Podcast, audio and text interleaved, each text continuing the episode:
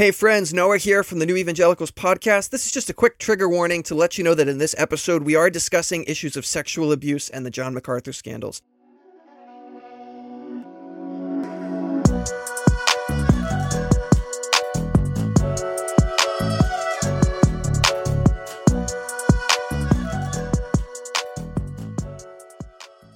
All right, hello everyone. Welcome back. Another episode of the New Evangelicals podcast. This is this is going to be like a our our I think new recurring segment. Noah, I'm not sure if we're going to call this bonus episode or whatever, but I like having these talks. We did one a few weeks ago, just you and I kind of shooting the shit really and talking about what's going on in evangelical culture.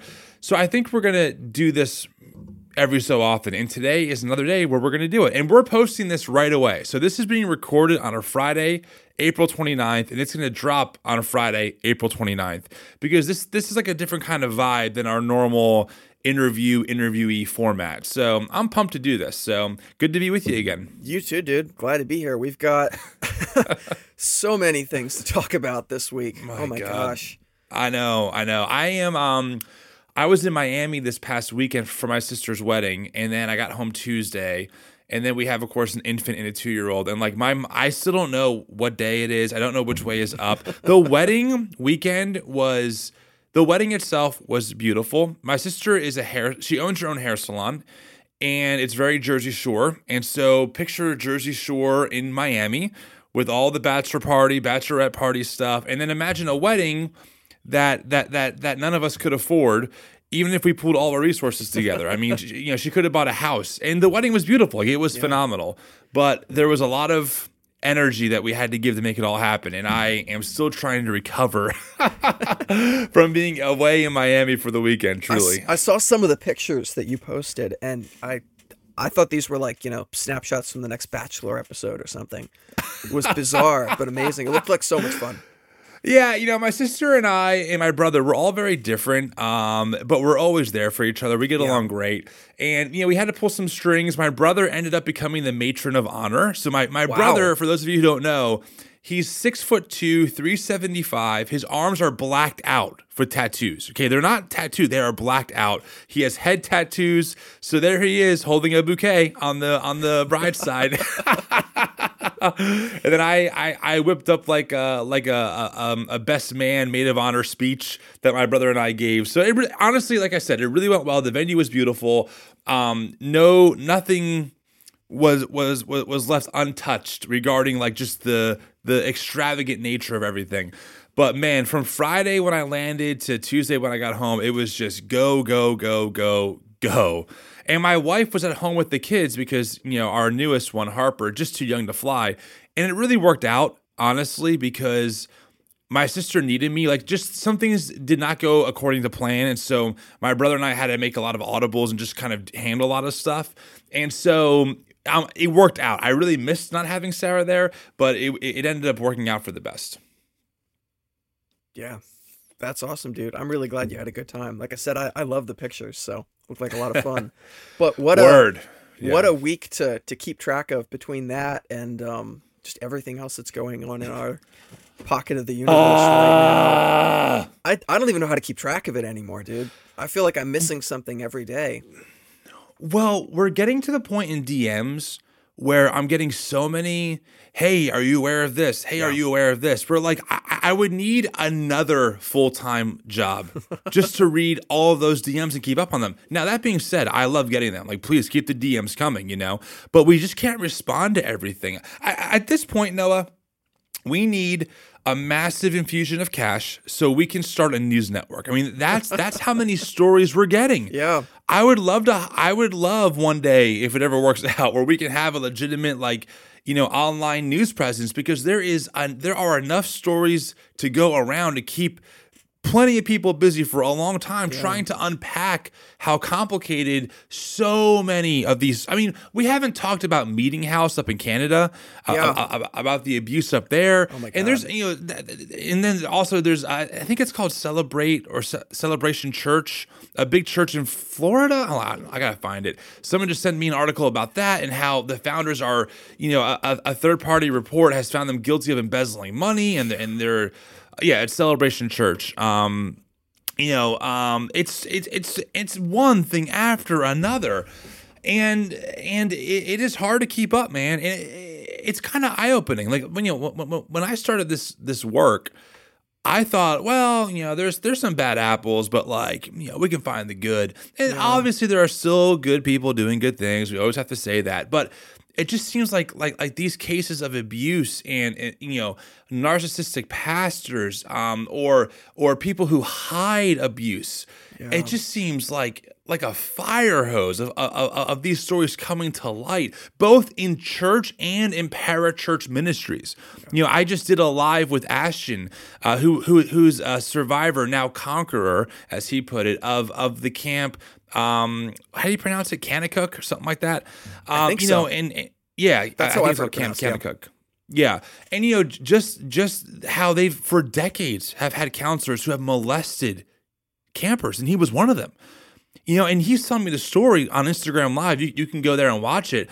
I'm trying not to cry. His story is amazing, but th- this is not just like one or two things. And these are very powerful people that commit these atrocities, and they're protected by the institution. I, I think that that's one more thing I wanted to mention. And I know I'm talking a lot already, and I'm sorry, no, to have you on here as like my therapist at this point, you know. But but honestly, like I'm realizing that that just as bad, like it's bad enough that John MacArthur, for example, right? That John MacArthur has now not one, not two, but three separate stories from Julie Roys documenting how uh, John MacArthur and GCC, Grace Community Church, that's his church, have covered up or hidden or or have failed to report you know, men who were molesting children while on staff or or teaching in some capacity at GCC. Yeah. And more so that's bad. And then what makes it worse is that the is that the people around those people, the institution, the culture, they they they don't bring it up. They they don't yeah. demand accountability. You know, I've had pastors say, "Hey, we don't agree on a lot, but I agree. This John MacArthur thing is problematic." Great. So what are you doing about it? Are you writing John? Are you writing his publisher? Because that, that that's what we have to do at this point. Yeah. Like the only way for real accountability to happen is if, is it is if the people in power who can actually make things change actually pull those triggers. You know, I, I, we can podcast for the next week. I, I can make another 100 videos on John MacArthur. It won't change a damn thing until the people around him in the systems that that promote him and, and, make him a lot of money. I mean, he makes a lot of money. You know, until those systems hold him to account, we're going to be in the same, you know, the, the same loop of chaos. Yeah, yeah, and the the meeting house one that you brought up there, that one hit me in the gut. I think more than any of these other ones that have come up recently. I don't know how hmm. much you were, um, how much you followed Bruxy Cavey or not, who was kind of the center not of much, that. not much. But as far as the um, his he's one of the larger Brethren in Christ churches up there, which is Anabaptist. So by by definition, they wouldn't necessarily be considered evangelical, but they definitely fall into that category at more of a cultural level. Um, but the stuff that he was doing to challenge the theology of evangelical culture, the theology of hell and atonement, and so many of the things that he was doing, the books he was writing, were hitting me in such a meaningful place that when I saw that one was it was heartbreaking and, and humbling to to remember that this is this goes beyond you know some of the people that we might want to see as problematic because of a certain theology or another that there's something much deeper there's something systematic going on here and i had a conversation yeah. with it um, about that with a friend of mine who runs a, a, website and news organization called Baptist Accountability, which is focused on um, essentially whistleblowing for uh, pastors in Baptist churches that are being protected for consistent abuse of power um, and sexual abuse and scandals and all these things that have gone on.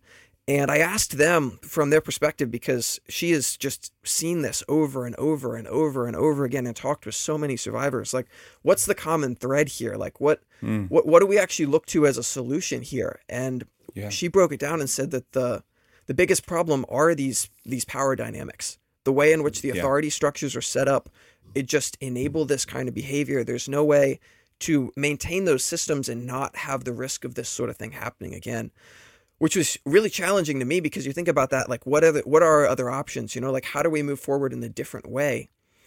Um, and i think that those are kind of the questions that we have to be asking to look for real change to happen. It's exactly like you said the those structures those systems and institutions are still propping these people up and supporting them and protecting them.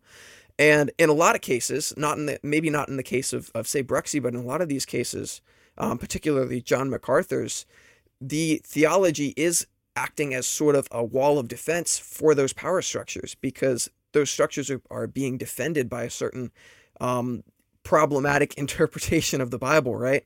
Which is, you know, protecting these people in a lot of ways. Yeah. So there's just layers and layers and layers to this. And maybe maybe it'd be helpful too for people that are listening and aren't totally aware of everything that's been going on because it feels like every day it just keeps building and building and building, especially with Grace Community Church and John MacArthur's um, all the scandals that are going on there. Do you think you'd be able to kind of summarize like what's what's going on there? What are some of these reports saying um, for anyone that's not aware of that? Yeah, I, so there. So first, I'm going to recommend that that that if you're really interested, that you go right to the source, julieroys.com, the Roys Report. She has three or four articles up there now documenting different times when um, there were men who were on staff as pastors uh, who ended up being child abusers and molesters. Now, it's the stories are very complicated as far as all the layers, and, and, and we could be here for an hour unpacking each one. Here are, are, are, are, the three different stories in a nutshell. The first one is with David Gray. Um, he was someone who was on staff at, at GCC, and um, he was abusing his kids and abusing his wife physically. She tried to file for separation. The elders insisted essentially that that that because David says he's sorry, she should reconcile. She didn't want to. They publicly shamed her, and then it came out later on that he was also sexually molesting her children. He then finally got arrested and is now serving, I think, 20 years to life in prison uh, for for um, his his abuse of, of his kids. And there's a lot to that story. Um, um, one thing that sticks out to me is that is that the elders at GCC and John MacArthur they attempted to raise funds for his legal defense for David um, for David Gray's legal defense, and David Gray started a prison ministry, and John MacArthur wrote him a letter hinting, kind of alluding to that maybe the, the, the conviction was a wrongful conviction. So that's one story we're dealing with. And again, all the receipts are there, all the details are there. The second story is with someone named Paul Guay. Um, I'm gonna pull that up just so I'm sure I'm I have the details in front of me. But um, this happened in the late 1970s. Again, he was a pastor on staff. He was molesting his daughter. Eventually, through a, a series of twists and turns, John MacArthur, another elder, and and and um and Paul met. Paul confessed to MacArthur in like the late 1970s. Uh, about the molestation. He wrote, John wrote a handwritten letter to his daughter Wendy, who was the one being molested, uh, where he essentially he said, you know, God has um, let me pull up, let me pull up the actual quotes here. There's a few that are important. Um, you know, one quote is, "I'm sorry about all the problems you've been through, but I believe the Lord is working in a very special way." Another quote: "Your dad is really sad about it all, and we have met and talked at length about the situation." And also that that letter said that you know, hey, he's staying on staff. Now, Paul was eventually fired several years later in the late 1980s or mid 1980s for kissing a secretary. Um, so that's what finally got him fired, not molesting his own daughter. And then eventually, Wendy again the daughter who was molested, tried to confront MacArthur in the early 2000s, and then MacArthur denied it, saying, I, I never knew, we had no idea. There's other parts of that too. It turns out Paul was a serial abuser. He molested his own niece.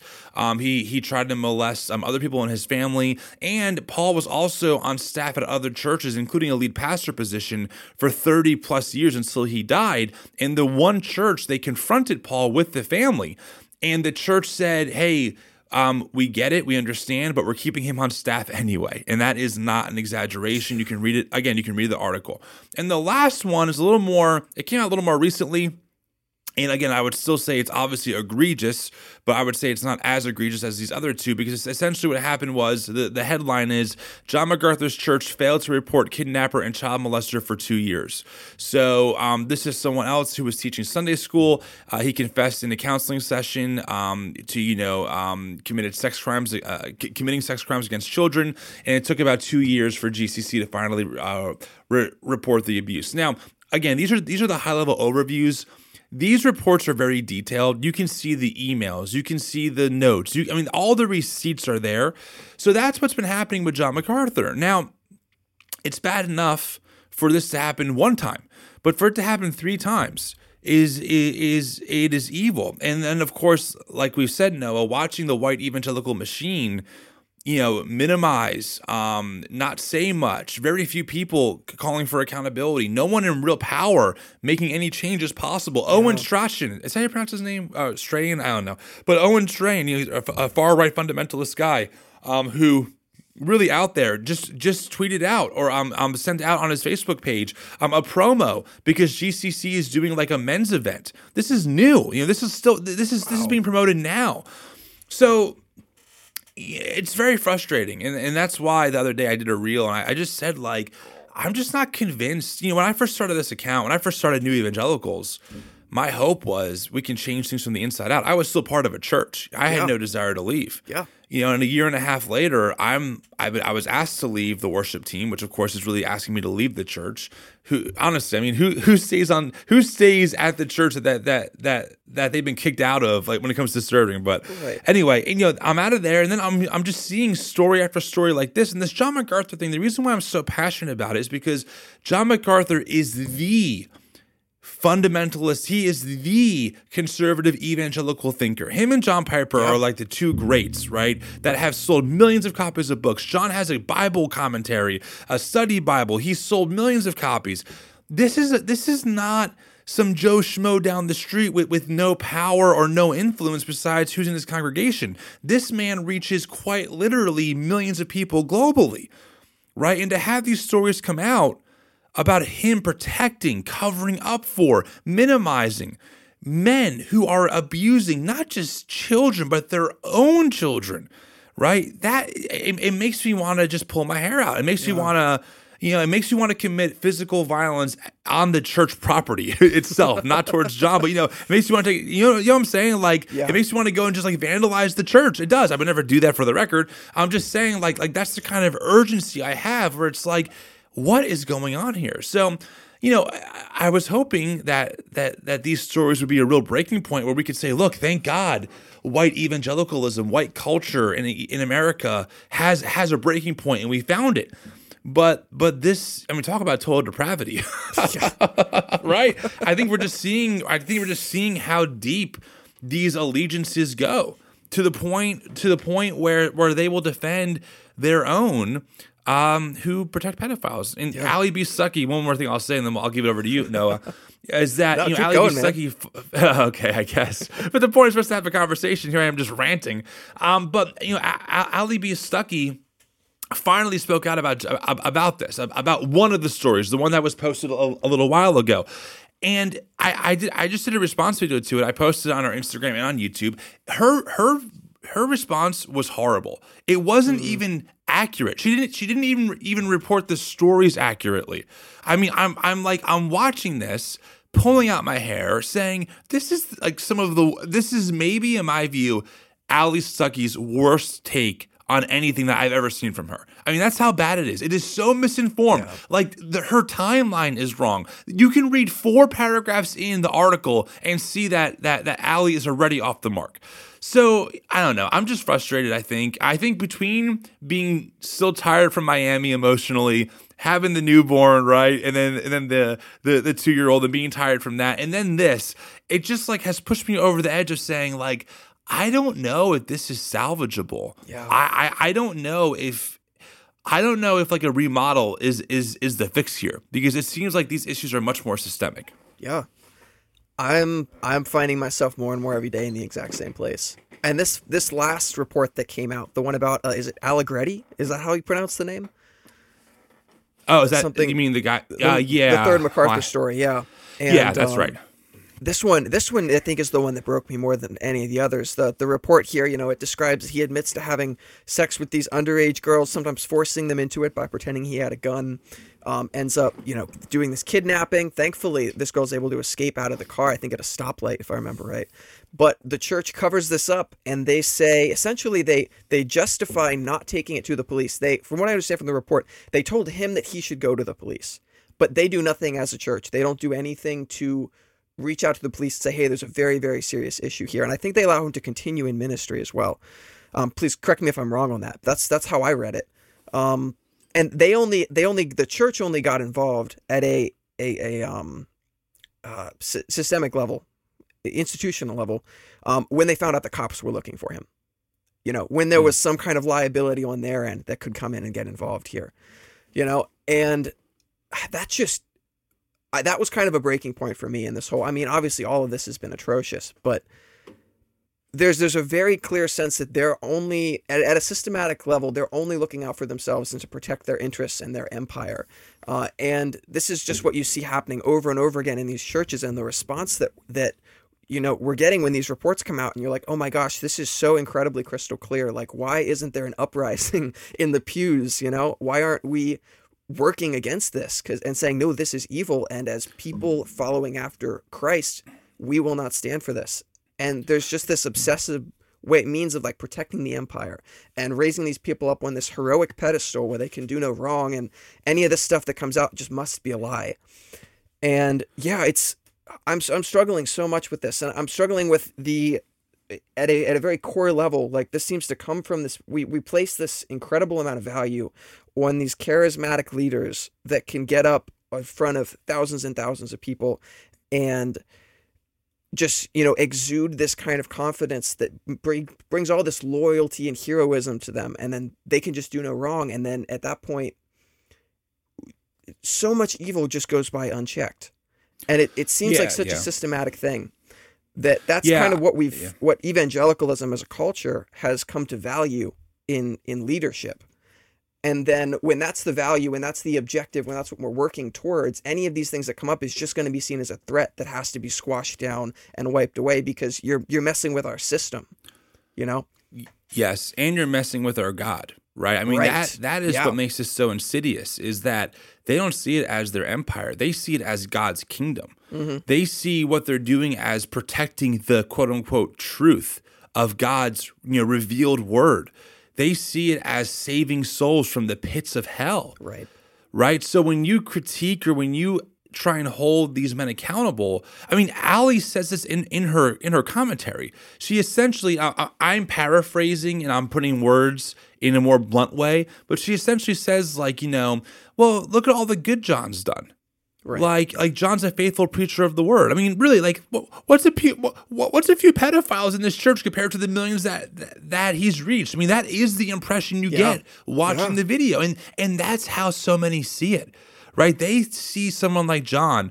Well, look at all the fruit. This this is the this is the delusion that even Hillsong, same thing. Mm-hmm. Brian Houston, right? Look at all the fruit, though. Yeah, maybe Brian was an abuser. Yeah, maybe he was overly medicated and drunk and ended up in the in the wrong woman's room, quote unquote. Yeah, maybe he texted someone inappropriately and, and other stuff that I'm sure will be coming to light soon, right? But look at all the fruit.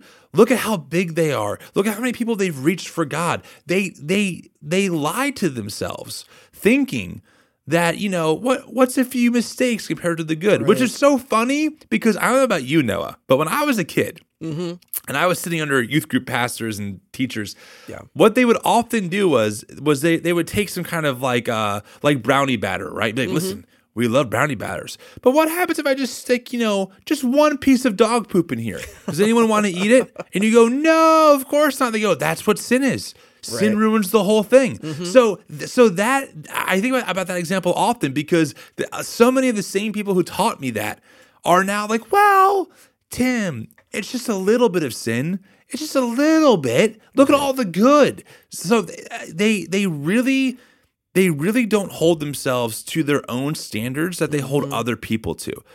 Right? Yeah. And, and and and that's why so many of us are trying to find or trying to understand different ways of under, understanding the Christian tradition theologically because the theology that we've inherited it, it- it's just so damaging. It's so exclusive. It's so fundamentalist, a- and, and it's also weaponized to protect men in power who do bad things, while also shaming actual victims, like Eileen Gray, for example, or Ashton uh, from Camp Kanakuk. and and the whole thing seems like it comes from a very distorted perspective on what fruit actually is right? Because when they defend that when someone like um you know Allie Beth Stuckey or the people that are you know ranting against the Hillsong documentary any of these cases when they're saying oh look at all the good that's been done here. Look at all of the people where it's it's all like this very consumerist mindset of what fruit is. Fruit is this sort of like this amount number of people that we've reached or this amount of money that we've raised for this. You know you were posting the other day about that um, the leadership conference sales, and, and I was reading through all the what they were selling pastors on there, and what leadership and what building the kingdom quote looked like, and it was all numbers based. It was all based Totally. on like how big can we make this? If you read um, uh, the Hillsong documentary, like Brian Houston, you you listen to the clips of him talking about what he's building. He's building an empire. You know, it's Right. about it's about size and grandeur, and it's this very materialistic mindset where the people then sort of whether whether it's the intention of everyone involved or not, inevitably become the commodity, um, and the product. Right. You know. Right. And so it's this really distorted version. And I just look at that when I hear somebody say, like, well, look at the fruit. I don't, I, I just can't associate those two things that way, you know, because Right. the fruit to me is the people are being harmed. The amount of people that end up tithing in your building and signing a little paper that says I committed to Jesus is not fruit. That's that's just how well your marketing stunt is working. Right. And that sounds so cynical, and I know that. Um, and obviously, there are people that, sure, somebody's life has been changed by John MacArthur. I'm not denying that.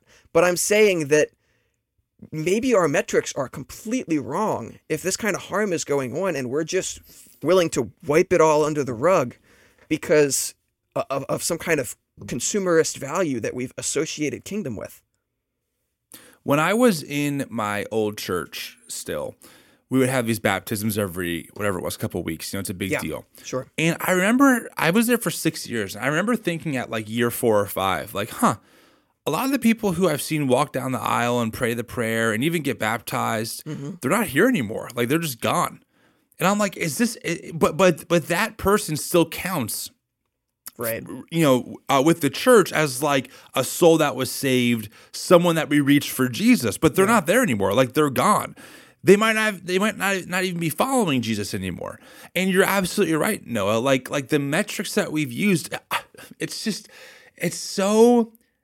I don't know. It, it's so clear to me now. It wasn't then, but it's clear to me that that really church is borrowing from culture. They're borrowing culture's metrics. They're borrowing our Mm-hmm. Yeah. own culture's metrics of bigger is. They're, they're borrowing capitalist metrics Yeah. right? And they're saying this is how we measure success. And then they're damning the world or other churches for being too worldly for talking about, you know, uh, racism, right. Right. Or social justice, right? But they don't For even caring see, about people. right? But they don't even see that that they are also borrowing from culture Yeah. in a way that really dehumanizes people and just makes them a number. Yeah. Oh, you know, I mean, dude, how many Easter Sundays have you been a part of where it's like the following week, wow, Oh my we had God. over 40 souls come to mm-hmm. Christ. Over 100 people came to Christ. You see people, you see them bragging about it on their Facebook, Yeah. right? Did they really though? Right. Most most are not there anymore. Yeah. Right? They just signed the paper. The metric is shit. like it's it's a bad metric. It's a bad Yeah. metric. And, and I agree with you 100%. Yeah. And, and Bread aisle, are you ready to rock? Dave's Killer Bread is the country's number one organic bread for a reason. Always delivering killer taste, killer texture, and killer nutrition. This isn't bread, this is bread amplified. that was my frustration, you know, when I was at the church that I was working at previously, and, and we talked about numbers. And, you know, at the end there, I was really struggling with a lot of internal tension because I was thinking, like, Yeah. even Sunday to Sunday, like, are the things that we're doing here actually an act of care for the people that are entrusting us with themselves and their their spiritual growth? Or are these things decisions that we're making to fill the seats? And you know i would come with some of these concerns to people and um and the objections would be like well less people would show up if we did that you know? But i'm like Right.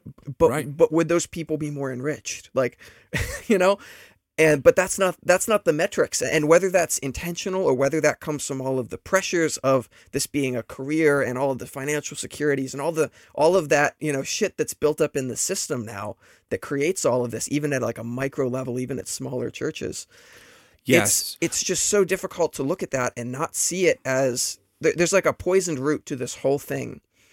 And and I'm with you there. I'm starting to really struggle to reconcile that and have any hope that this thing that we're looking at this you know American white western evangelicalism is something that can actually be redeemed Yeah, you know, one of the reasons why these numbers are so attractive is because people really think that if they don't, people are going to burn in hell forever. Like Right. it is primarily even the term soul winning. Like who invented that term? It's, it makes me feel gross, right? right? But it's the idea of saving the soul from hell, which isn't even a biblical idea, considering how Paul and Jesus are committed to some kind of bodily resurrection ultimately. Um, But yeah, I mean, i- i- that's why, you know, because for them, it's well, we could feed someone, but if we save their soul from hell in the long term, what's really more important? Right. right? Like, hey, maybe they're poor here, but they're rich in heaven, Right. Like it's it, it, it's that kind of carrot on a stick, and and and that the that ideology, that theology, is what has led to other Christians really being numb to other people's suffering, because well, listen, don't worry, it gets better in the next life. Right. I, you know, so Yeah. it, it is what it is, but it is it is very frustrating. And you know, I agree with you. What's interesting is I know that like this is not new. I know I'm not the first person to think about this. Sure. Um, you know, and I know that like especially Black liberation, this is what a lot of this has come out of. And so there's there's certainly other ways to think about this. I think that the reason why I posted that reel the other day was because, you know, I first off I, I like being honest uh, with the community, but number two, um, I think like it's important to recognize when maybe intentions have shifted on an organizational level, right? Like from oh maybe we can reform, maybe maybe we can we can push things forward this way to actually I don't know if this if this part of of Christianity is salvageable, Yeah. and I think that we have to let it go and maybe maybe even even be part of its dismantling, and also lean into other ways that are already established. Like we're not Yeah. trying to start anything new here, Right. but uh, lean into other ways of being Christian, of being committed to Jesus that that at a minimum allow for accountability, right? Like, like we have to be, and I- we say this often, but it's not about being perfect. We, we any any tradition has any anywhere has problems. Doesn't matter if it's Christian or not. But the accountability piece, the repentance piece, those are, are the missing pieces that a lot of us I think are so desperate looking for. And you know, we're finding Noah that it's it's these issues are, are not just in those circles. I mean, I'm not sure if you're aware, but there's been some stuff that's been happening even in our own deconstruction spaces, you know, with Dirty Rotten Church Kids. And, and, and, and there's been some other stuff that's happened with some other accounts that I've heard of through the grapevine. So just because an account is, decon- is a deconstruction account or is critical of the church, it doesn't mean that it's automatically um, going to be safe or that it's going to handle itself well. Now, I don't know the full story yet with Dirty Rotten Church Kids. It seems like Adrian's been handling things really well. I've talked to two of the victims um, who were kind of involved with Josh, who is the other half of Dirty Rotten Church Kids. So it seems like they are handling it well so far, which is great. I'm really glad to hear that. And friends, I don't know many details. You can go to their Instagram account, Dirty Rotten Church Kids. There's a statement there. And then on the second post where comments are enabled, you can see from the victims themselves. So I just recommend you you going to read that. But I, I bring that up because I think what's happening is is that we have to understand that as we try to create some new spaces, if all we know is toxic evangelicalism, we have to be so careful with how we build these new spaces. And I'm talking about myself here, right? Like I am a product of white male-centered evangelical culture. It's all we've ever so- known, right? right. And so, how we develop new evangelicals, how we build it, how we have the power distributed throughout the organization, right? That's important. That's that's a big deal. Um, and so I, I am aware of that. Doesn't mean I'm, I'm always going to be perfect, but we have to have systems that allow for accountability. Um, and I think I think though also, and th- this is a new thought. So friends, just bear with me. I'm trying to work this out a little bit, but just like how someone on this side of the screen, right, like maybe myself or Noah or whoever, who who who help out on like the the I'm, I'm going to use a, a maybe a slightly triggering term, but the uh, on the side of leadership, we'll say, okay, people who are like in charge of some of this stuff. There's definitely um, legitimate pitfalls that we can easily fall back into that create toxic systems of abuse, narcissism, all that kind of stuff. However, there's also another cycle of people who are used to consuming from the evangelical church, finding new spaces to consume, and then putting those mm. people who are on that platform in a place where they're also infallible. right? So, like, you know, so what I'm thinking of is like person A comes to church, sees the pastor, says, Oh my God, this pastor has helped me. I love this pastor. They are infallible. They could do no wrong. Turns out, pastor is abusive, right? And like the whole world comes crumbling down. Can can we repeat that cycle as well in these spaces? Yes. Like, yes, we absolutely, Absolutely. can. You know? And so I think and I, I think part of that is is I think how we, how we defeat some of that is we keep in mind that A, I'm not a leader. I'm a tour guide. I'm a facilitator, right? Maybe I, I've helped to build some of this stuff up, but also B, people should be empowered and they should feel a sense of of of um not commitment, but like a sense of ownership where it's like, you know, I can speak to Tim or to Noah if I think something is wrong. Now, obviously, when you have a lot of people, you can't listen to every single opinion and and and and and um, enact every single perspective, right? But the idea is that you have that open communication. I mean, honestly, Noah, this is so dumb, but like that's part of why, like, even when when when, when I'm on camera, sometimes my hair isn't isn't done. I'm not. I don't look that great because I want people to know like I'm. Just, I, I'm not pretending. You know, I, I, there isn't like some like facade of Tim. Like, ooh, this is Instagram Tim. This is real life Tim. That's not how it works for me. Like, I wake up, I talk to you all. What you see is what you get. Sometimes I look good. Sometimes I don't. I don't give a shit. You know. but I think I think those little things hopefully help break down that wall. Does, am I making sense here? Absolutely. Yeah, and, and, and the way Don't that, lie to me, Noah. No. Don't you lie to me. No. Because if you if, if you don't tell me what, what I want to hear, I'm going to fire you. Oh, you I know. I know how it works. I'm under a lot of stress here. Um, but um, yeah, and I think that the way that I like break that down in my mind is that there needs to be a radical change in what we value, um, Yeah. culturally Yeah. within um, I- guess you say within the Christian community, however you want to parse that out. Um, and I think that that's a lot of what we're pushing back on, and a lot of what, for myself, what I'm recognizing when when my hope, because you know, I I still wake up every day with this hope, like the change is possible, you know, Mm. and and by the end of the day, it feels like it gets knocked back a couple pegs more often than I want to admit. But the the thing that I I see is like what needs to change now is a radical shift in actually the values that that create all of the decisions Yes. And uh, that's you know that's what we need to develop as as new evangelicals or as people that are walking away from this thing. And i think that's the thing that that must be changed within those systems for them to possibly reform. And i think it's the least likely thing to change. And I- and i don't say that out of cynicism. I just out of observation.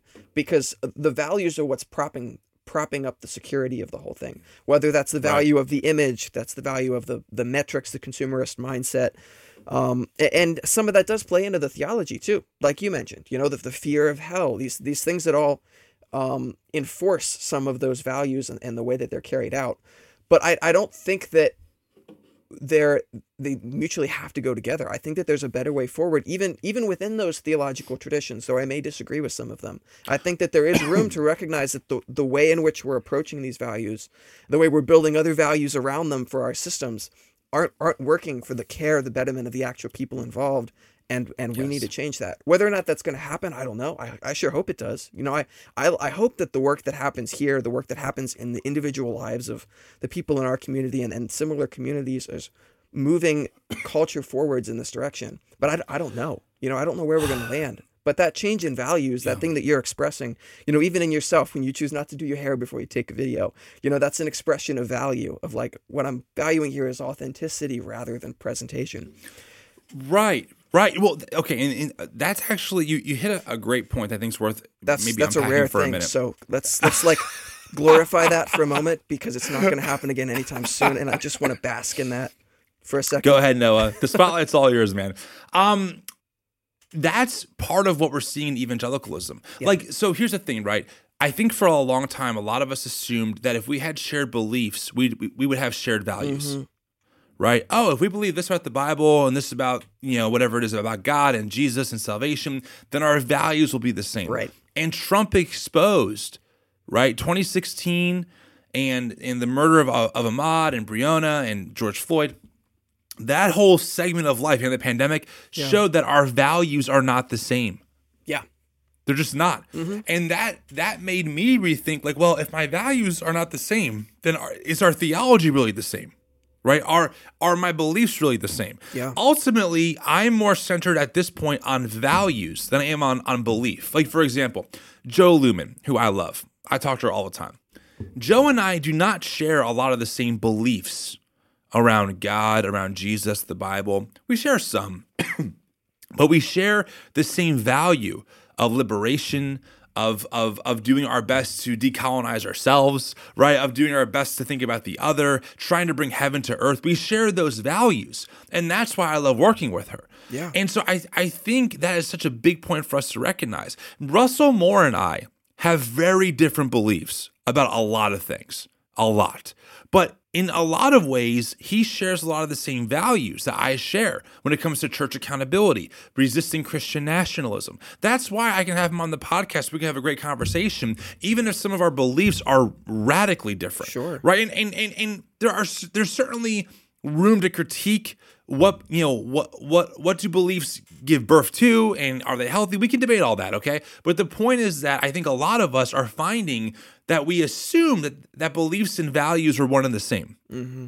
and it turns out it it wasn't. It wasn't. And 2016 really showed us that like oh my god i thought that if we had the same belief about sexuality surely who would vote for the guy on the cover of playboy? Turns out 80% of white evangelicals would right? Like the value was different. Does that make sense? Yeah, no, that makes a lot of sense. And I think that, and I'm, I'm probably being redundant here, but I just wanted to stress something else that you were getting at there is that a lot of times our theology is a development from our values rather than the other way around. As, as much as that's not something that, uh, say, a conservative evangelical would want to admit, um, a lot of times those values are actually the thing that drive us to to interpret something a specific way. That is a great point. Well, I I I think we should also talk about um, another conference that's coming up that I saw. Speaking of again, just another example of like what the hell is happening. So a lot of you know probably Nathan Finochio by now. He's a guy on Instagram. Used to be at Hillsong. He he founded what's called Theos U. It's like a digital um i don't think it's accredited i think like you pay a subscription and you can watch teachings on theology Nathan's Instagram is pretty problematic, especially his stories. Um, he said a lot of things I think are just really harmful, and really, he doesn't seem like a nice guy. Now, I've talked to Nathan personally, privately, and he was great to me, super charitable. He even thanked me for being in the deconstructing world and said, we, you know, we need more people like you. And then, like a week later or two weeks later, he lit me up on Instagram because Devon, our intern at the time, did a series on women in leadership, and he just totally like I mocked him and mocked what we were doing. I was like, okay, this is weird. We were also scheduled to have a podcast interview, but he ended up missing the first appointment, and then um, after we, we rescheduled, his assistant then postponed it again. And then I said, I'm done. I'm not going to keep chasing this guy down. So I have not talked to him since then. But he has, or the, the Theos U d- d- does a conference every year. And this year, now it's a pretty big lineup, and there's a lot of people on there that we could talk about, like a lot. But I want to highlight three people that are speaking at this Theos U conference, which which we can register, as we found out, for free and watch. So the, the the first big speaker is Matt Chandler, which I'm already like, okay, whatever, you know, it's Matt, it's Matt. I'm not a huge fan. Also, why would Matt go on, you know, speak at a conference where Nathan, where, where, mm-hmm. where someone like yeah, that one got me too. Yeah, it doesn't make any sense. Like Nathan, I mean, he, in my view, Nathan mocks often. He dehumanizes. Like he just is very. anyway, Well, if- he's, if- just, he's just Nathan. Am I correct that Matt Matt Chandler was actually one of the voices that began to say something productive about the race conversation a few years ago, that that would have that um Nathan would have you know radically disagreed with. I I I think so. I can't verify that, but I remember hearing whispers about like you know, okay, hey Matt, all right, not bad, Matt. Maybe we're heading somewhere, kind of thing, Sure, right? yeah. So he's speaking, and then you have um Eric Metaxas is speaking. Now Eric Metaxas. Okay, if you don't know who he is, he was someone who founded the Jericho March, which happened before the January 6th insurrection. It was a rally to fight the election being stolen from Donald Trump. Eric Metaxas has gone off the far right deep end over the past like two years.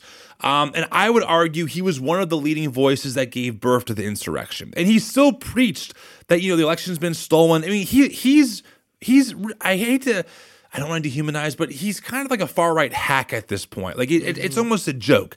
He's speaking, which again, like why? And then you have Mark freaking Driscoll is speaking, which is so crazy because Mark used to be the president of the Acts 29 network. Matt Chandler took over for him. So you have Matt Chandler and Mark Driscoll speaking at the same conference, which tells me that they're at least on good terms or at least on neutral terms, mm-hmm. which makes a lot of sense because in the beginning of this year in January, Matt Chandler um, did an interview with Christianity Today and they gave him so many layups. This was when the Rise and Fall of Mars Hill podcast was really hot. And, and for those of you who don't know, that podcast was a 15 episode series by Christianity Today that documented how abusive and how harmful Mark Driscoll was when he started his church, okay?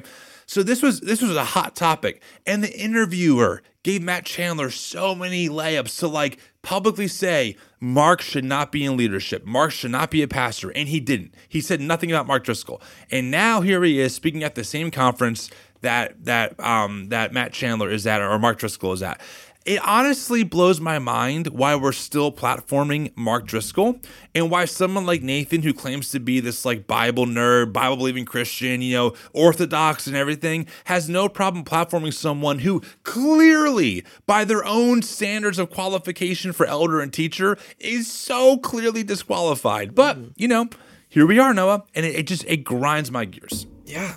Yeah, part of me is like very tempted because it's free to sign up for this conference and just to like, you know, suffer through it. And I just I don't even understand those choices. I mean, you laid it out better than I could express it, honestly. But just the bizarreness about those choices of, of, of keynote speakers and what that reflects about the um, defensiveness of this evangelical culture that these people that are that in a lot of ways at least from my understanding should be pretty diametrically opposed to each other you know are willing to all get in a room together around this and and take this collective stand against god knows what they're going to talk about at this conference. I mean when you go on the, the theos u website the first thing you see are ads for courses about you know critical race theory and homosexuality and, and liberalism of and all this stuff like that's the that's that's what he's promoting as his talking points about what you're going to get out of these courses. So you can already guess you know what this conference is going to be about. And well and, and the fact that these I'm sorry to get you off no, no. Oh, I just think it's it's sad and and fascinating in a weird sense to me that you're getting these these voices together in a room that should be so opposed to each other for a number of reasons that aren't. And again, it come, probably comes back to the, the value conversation, right? Because some of the values that they hold about, you know, power are maybe more important than their own convictions about the well-being of people and how that should influence our theology. Well, you know, if you go to the website, the first thing you see is spirit and truth. That's like the big thing. Having Eric Metaxas as a guest speaker is not spirit or truth. The man has promoted blatant election fraud lies in the mm-hmm. name of God for years, right? Like there's no sense of truth. Now, here's what's so interesting. When I talked to Nathan privately, he kind of hinted like, "Hey, listen, I, the conservatives don't like me either. I say things that get them upset." Mm-hmm. He, he, it's not true. I mean, yeah. he is. It's clear if you watch his stories or if you look at this lineup that he lands in in right slash far right circles. I mean, clearly, and I know this because his brother his brother gabriel finochio who i've also talked to privately one day his brother randomly like chatted me on instagram via video chat. Again super cordial to me super nice to me publicly a different kind of person. So he goes to a church called the king's church in new york city which was started by a guy named dave engelhardt who is the brother-in-law i'm not going to say of who but he's a well I know him because he is a well known musician who toured with a very well known worship band for a lot of mm. years. Okay? okay. And and I knew this David guy because I was close to that person at the time. And when the election stuff happened, that person started sending me his brother in law, who was talking to Charlie Kirk. That's this David Engelhardt guy.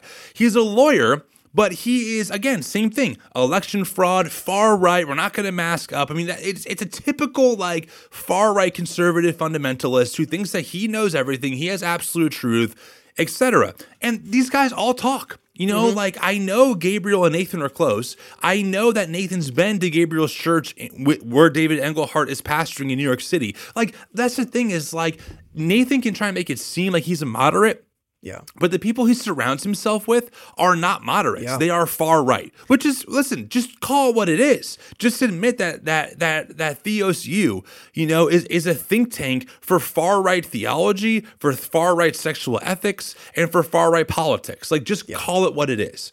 And it drives me crazy when they don't. And and this speaker lineup is such a great example of Again, Mark Driscoll. I mean, one of the most notoriously abusive pastors in white evangelical spaces. The, the, the guy has an entire podcast dedicated to him.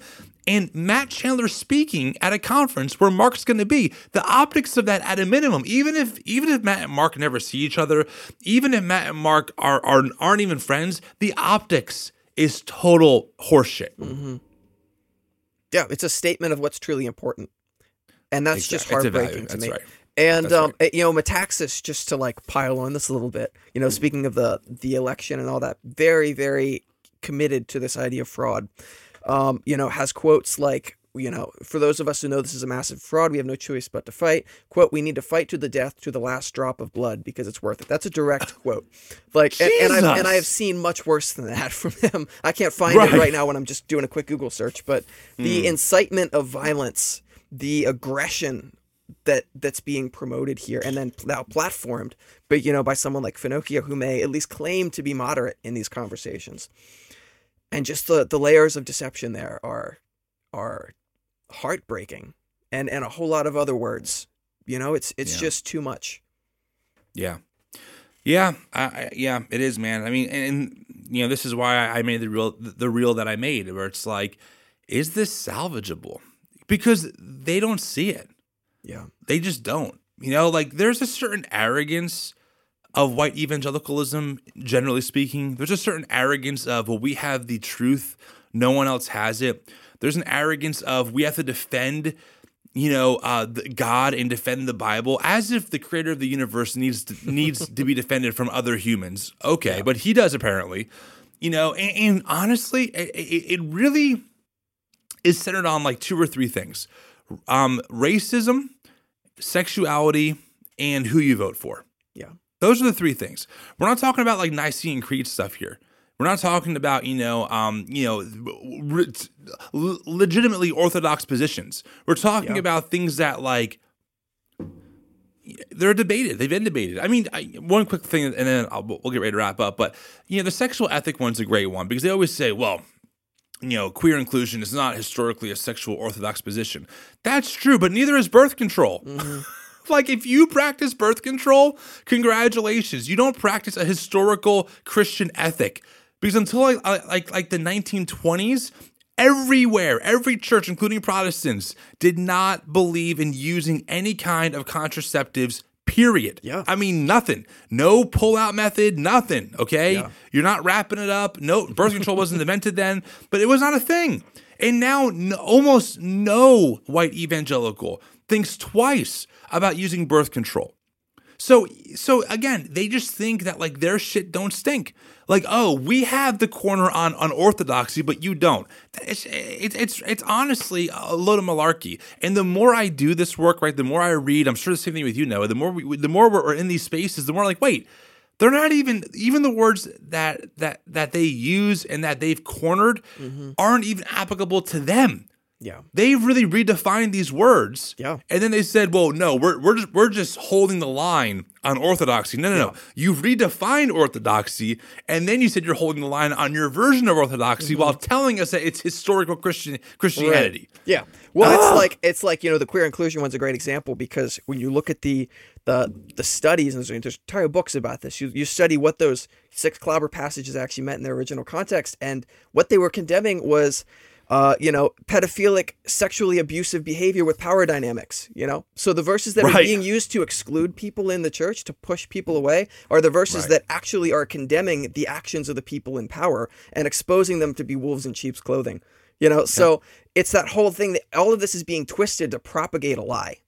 Yeah. Yeah. Well said. Well, I don't know. I feel better now. Do you feel think- better? Yeah, we, we got all our ranting out, so I can I can get like to my work day now and actually get something done. Yeah, no, seriously, right? well, I think we we will we'll, we'll put the pause on on on this on this conversation for now. Um, I think we I think we covered a lot of ground. Yeah, hopefully our we gotta, audience enjoyed it. Some week later, we got to do the Erwin McManus stuff too. 'cause Oh, I know. boatload and a half. But Ugh. but I'm out I of know. breath now from you know. Same. And I have another meeting I have to go to after this. So, all right, friends. Well, here you go. Another episode, little bonus episode for you. Hopefully, you enjoyed it. If you like the show, give us a rating, subscribe, share us with a friend. If you want to support us, you can click on the link in our show notes or follow us on social media. We'll talk to you all next time.